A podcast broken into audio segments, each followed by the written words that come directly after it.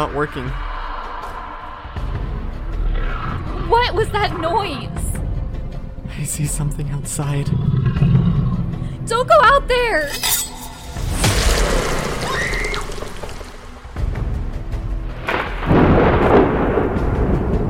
Prepare yourselves for a dark and twisted tale. Wanna play a game? How long can you survive? Welcome back, everyone. This is your fantastic host, Tyler. And I'm Tori. And today we are going to be discussing uh, Titanic.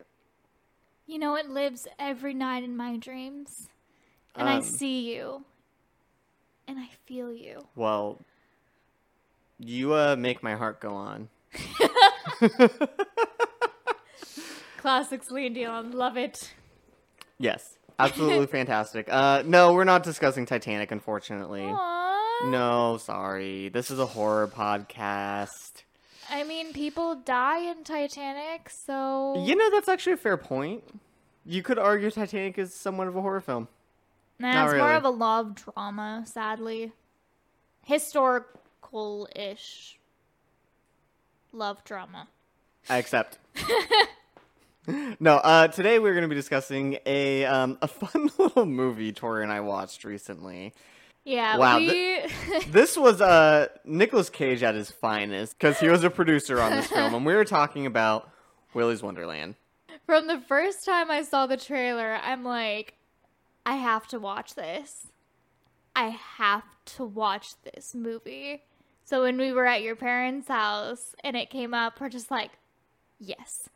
I showed my parents the trailer because we went to go visit them, and my mom was like, "Let's see if we can watch it." It said it's out, and I was like, "Oh my god, I didn't even realize it's out yet."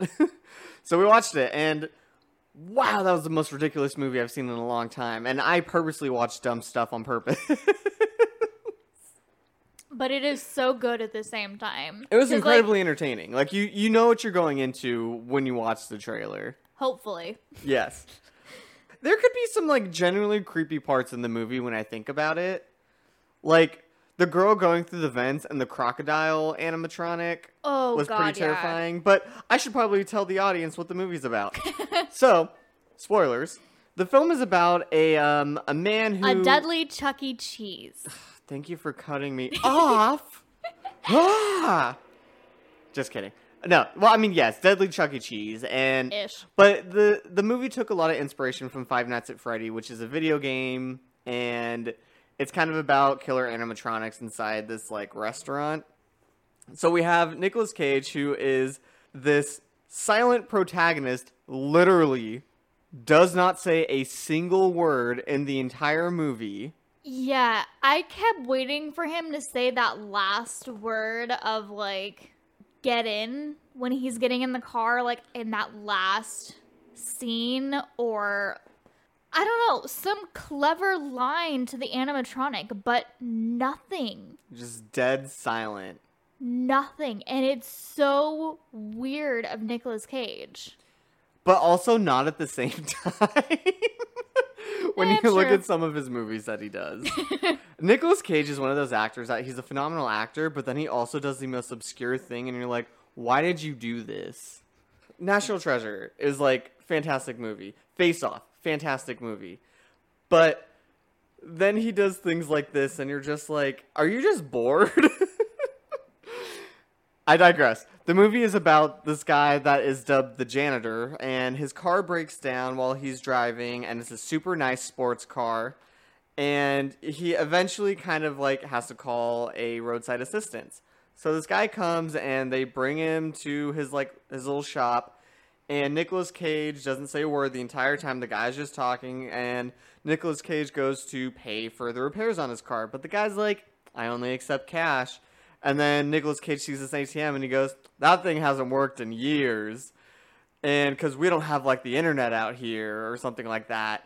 So then Because the- it's a little town in yeah, nowhere. small town, middle of nowhere, and the only way Nicolas Cage can pay off his debt now is if he works overnight at this restaurant with a bunch of killer animatronics that he doesn't know are murderous, but he has to stay there and clean up the restaurant. And wow, I just Yeah, and when we say it's also a small town, think of the sheriff's station is literally trailer house. Like very small. prior to our protagonist entering the uh, the movie, we actually get a nice little glimpse of a woman that was sadly inside one of the restaurants before the animatronics Willy and his gang come to life and murder her. A The- wife and her husband, Yes, wife and her husband. And however, they missed a person. The wife and the husband are brutally murdered, but their child still lives. Which is a play on words because the main character's name is Liv. yeah. and Never realized that before. yeah, so Liv now, like ten years later, probably not that long. It's probably more like seven or eight. She was. She looked like she was. What, like seven? Yeah. found I would say about like seven when her parents died. And then around, I almost want to say 17, 18, when she's older, when this whole thing takes place. Yeah. And when she gets older, around the time when Nicolas Cage comes in, she is like a teenager, probably like 17, 16 or something at this point. And her and her friends have all lost someone because of Willy's Wonderland. And they decide to try and burn the place down, but of course Liv gets arrested, and then they end up seeing Nicolas Cage character like in like a little passing by of him being the next victim. So when Nicolas Cage gets to the restaurant, he decides to start cleaning. So he puts on a clean Willy's Wonderland shirt and gets down to business. But then he also has breaks. And the breaks are very important because when he goes on the breaks, he drinks a pop soda and he plays pinball because he found a pinball machine that was super dusty and he ends up making it completely spotless and gorgeous and he plays the pinball machine. And that's when the animatronics come to life and try to kill him. But our brave janitor is completely unfazed. A giant animatronic ostrich wakes up at one point and tries to attack him and murder him and it's like trying to peck out Nicolas Cage's eyes, and he just doesn't say a word, but instead he breaks the mop over his knee and beats the crap out of the animatronic ostrich. You can see at one point when he breaks the broom, the ostrich's eyes like open up, like, oh god, no. what have I done? this is the wrong person. Shoot. So Nicolas Cage brutally murders the animatronic ostrich, and then he puts on a clean shirt and goes back to cleaning, and he cleans up all the mess he makes.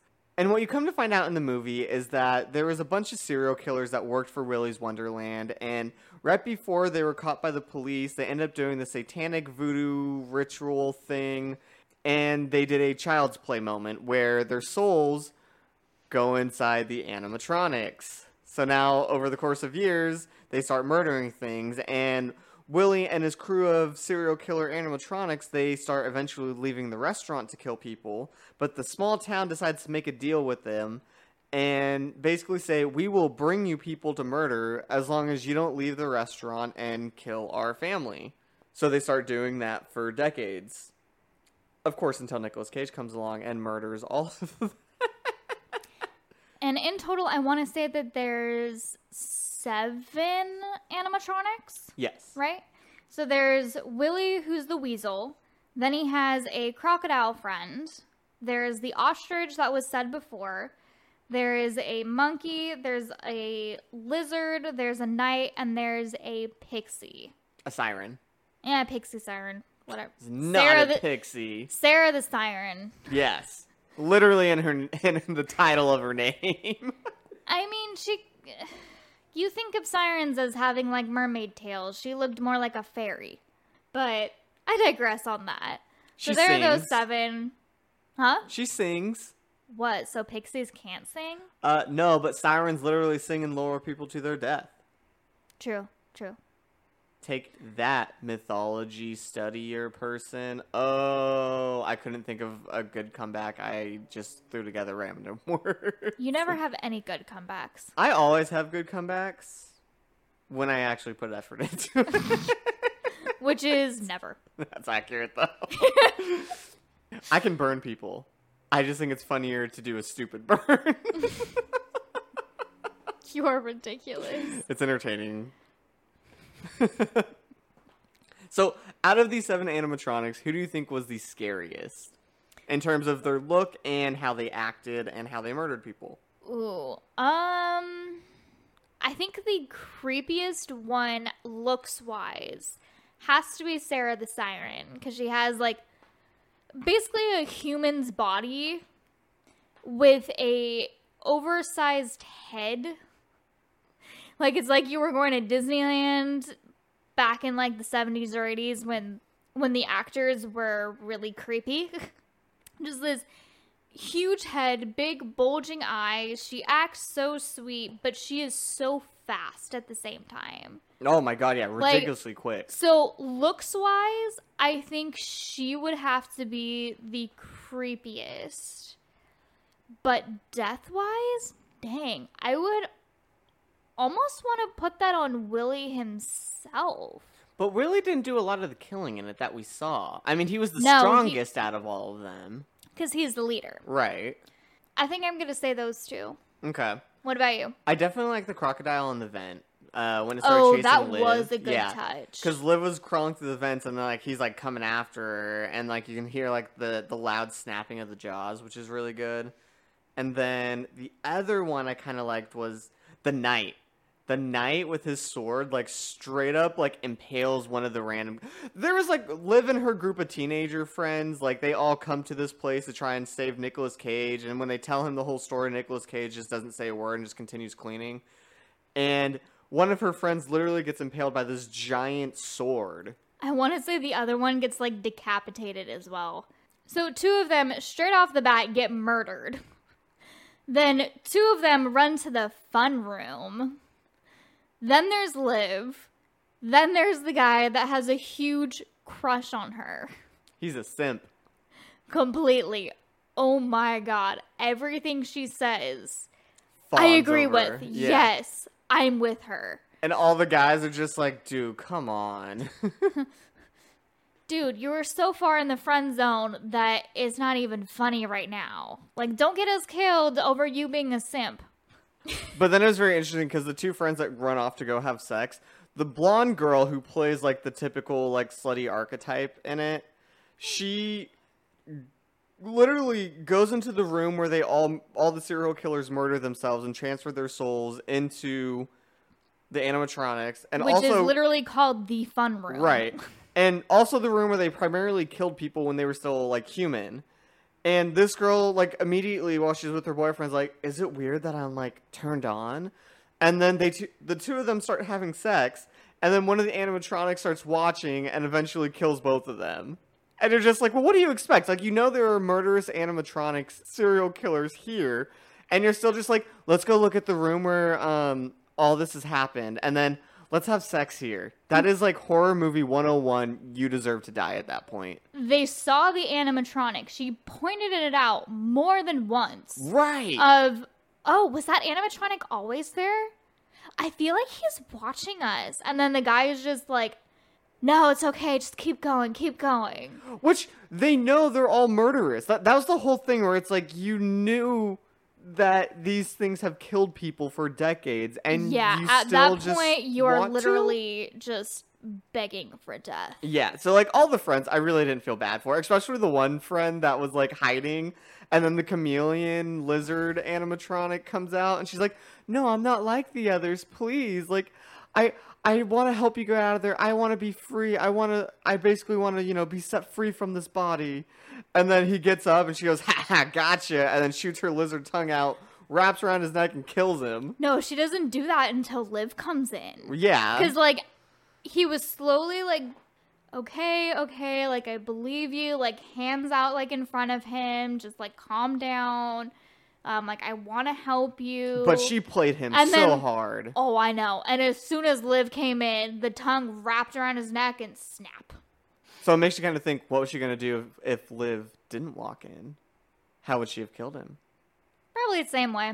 Yeah, it's kind of boring then. so yeah, uh, wow, just a phenomenal movie. I think one of my favorite scenes though was when Liv was about to fight.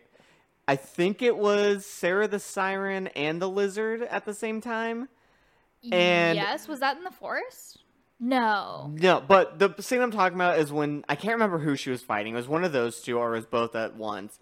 And Nicolas Cage comes out and he's like ready to like kill one of them, and all of a sudden his timer goes off, and then he's like, "It's break time," and he ends up kind of looking around and he gives her like a weapon, and then he goes off to the break room to play pinball and drink soda while she's in the middle of fighting one of the animatronics, and then eventually like he keeps kind of checking his watch while, while he's playing pinball, and then the timer goes off, and as she's about to get killed by the animatronic, he comes out and saves her. You know, I think there were actually eight animatronics. Did we miss one? Did I say the turtle? Oh no, you didn't. I forgot about that guy. Yeah, Oh my god, that is the funniest thing. the Latino turtle. Freaking like sombrero on his head. all of Oh, that so stuff. racially stereotyped. I didn't know how much a turtle could be stereotyped before I saw this one. Uh, yeah, I mean they legit like gave him that thick Mexican accent. They gave him like the sombrero, like the mariachi outfit. I was Yeah, just like, like, a little trumpet. Like, dang guys. yeah, they they went for it. But then again, you have to think it's supposed to be like a '70s thing initially. But I mean, the movie set in modern day. It's just when the restaurant came out. Wow, this movie was just so ridiculous. Oh my god, the more you think about it, and then just. Just Nicolas Cage just killing everything and just immediately cleaning it afterwards and replacing his shirt. Oh. He was the weirdest guy in this movie.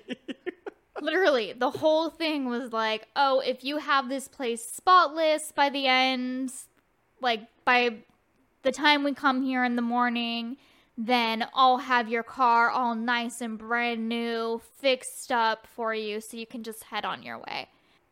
Yeah, you kind of feel bad for him because there was this one part where he cleaned a whole bathroom absolutely disgusting. There was yellow and brown everywhere. There was grime on the mirrors. Just you would not want to step foot in there. Which, when you think about it, the speed at which he cleaned this entire building was insane. near impossible. Right. Honestly, for one person. And during his breaks, he would be playing the he would be cleaning and playing the pinball machine. Yeah.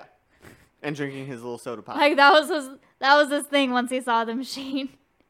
So he cleans his whole bathroom, spotless, top to bottom, you know, perfect, pristine, and then he walks out, and then a few minutes later he hears the door open back up and he walks in and he sees something written on the mirrors like it's time to die. no, it said um happy birthday or it's like it's your birthday.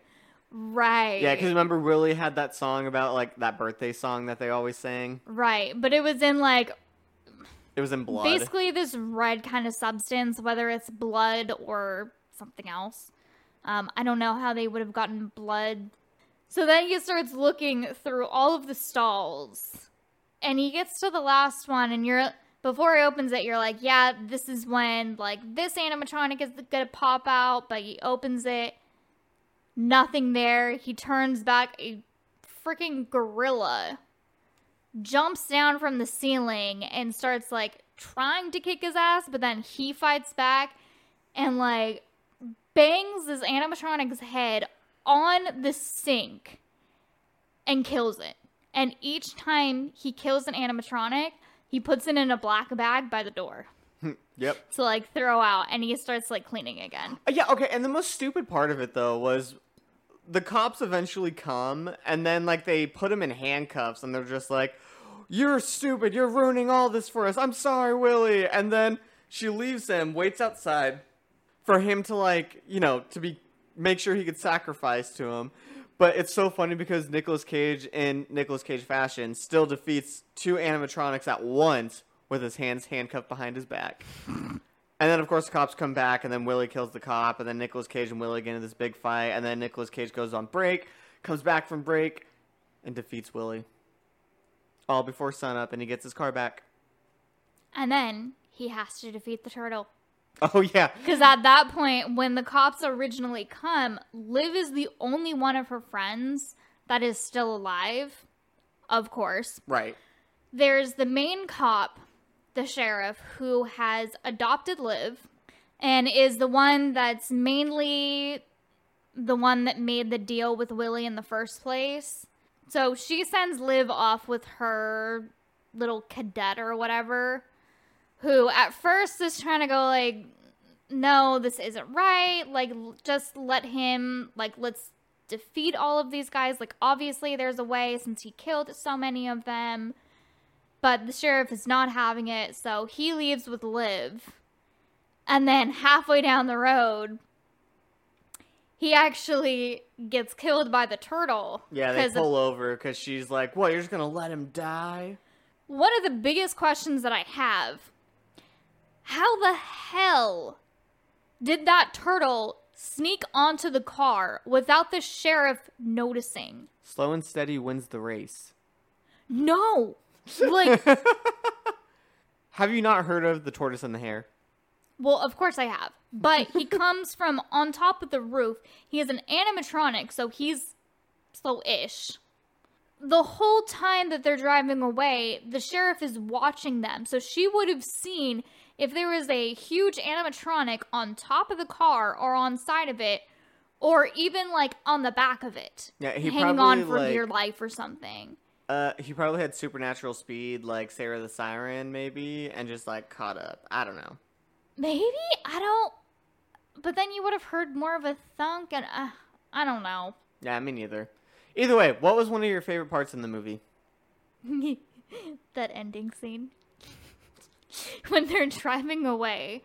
So after Nicolas Cage's character is done cleaning the building, it's sunrise, you know, daylight. The guy that owns the building, as well as the mechanic, are there in front with his car, kind of celebrating already. Like, there's no way that this guy made it out alive.